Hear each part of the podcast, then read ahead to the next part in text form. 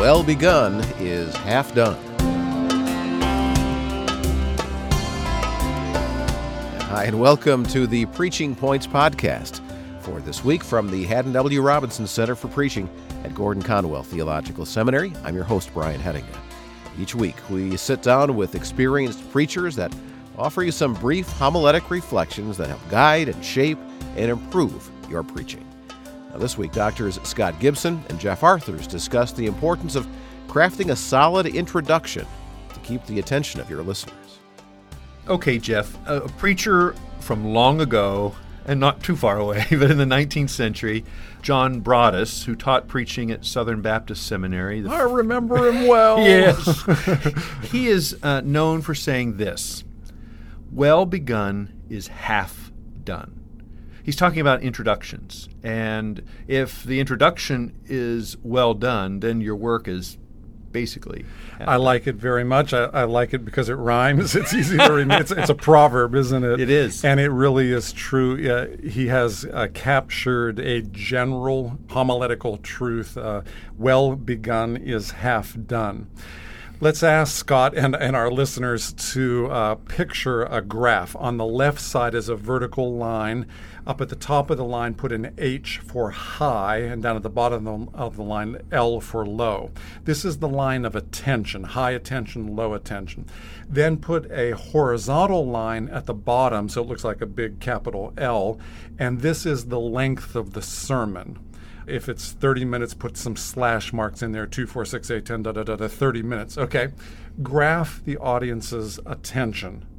At minute zero, does it start high and then go down? So halfway through, does it start low and go high? What is the general flow of audience attention? I would suspect that the listeners begin high and end low. Yes. In public speaking, anyway, speech communications indicate it starts as high as it will ever be throughout the course of the speech, which is kind of sobering. That's why it needs to be well done. Then it drops off until about halfway it levels out. Yeah. And toward the end, it perks up a little bit because people think, it's almost over. Right. You know? Yeah. So Broadus is onto something. He probably didn't have the empirical studies, but well begun is half done. Yeah, and it does also underscore the importance of preparedness. That is, the preachers tend to spend a lot more time on the introduction and not the conclusion. Mm-hmm.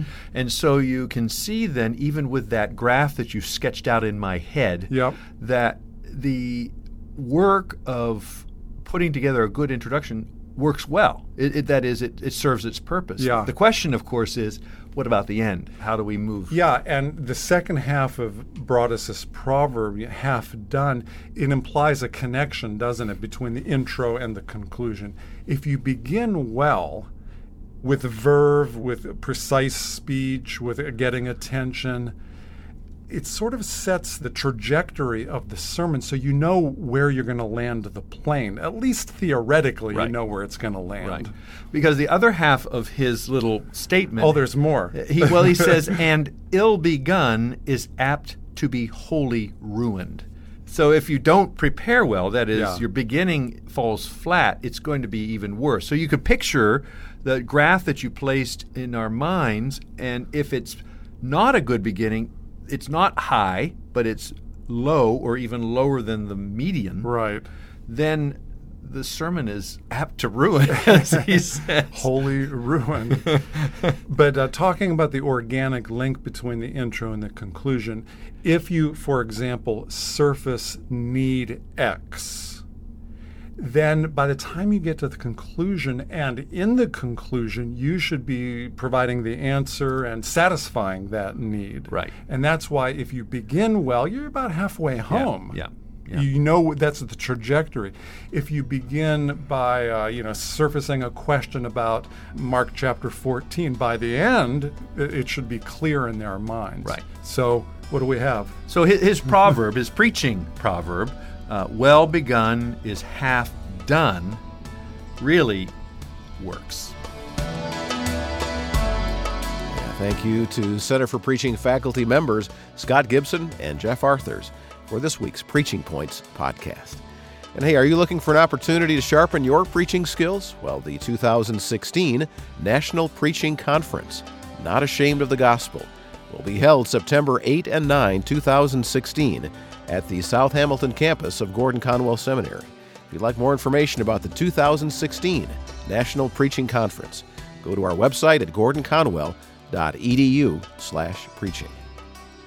All right, I'm Brian Hedinger. Thanks for listening, and we look forward to giving you more helpful insights in our next installment of Preaching Points.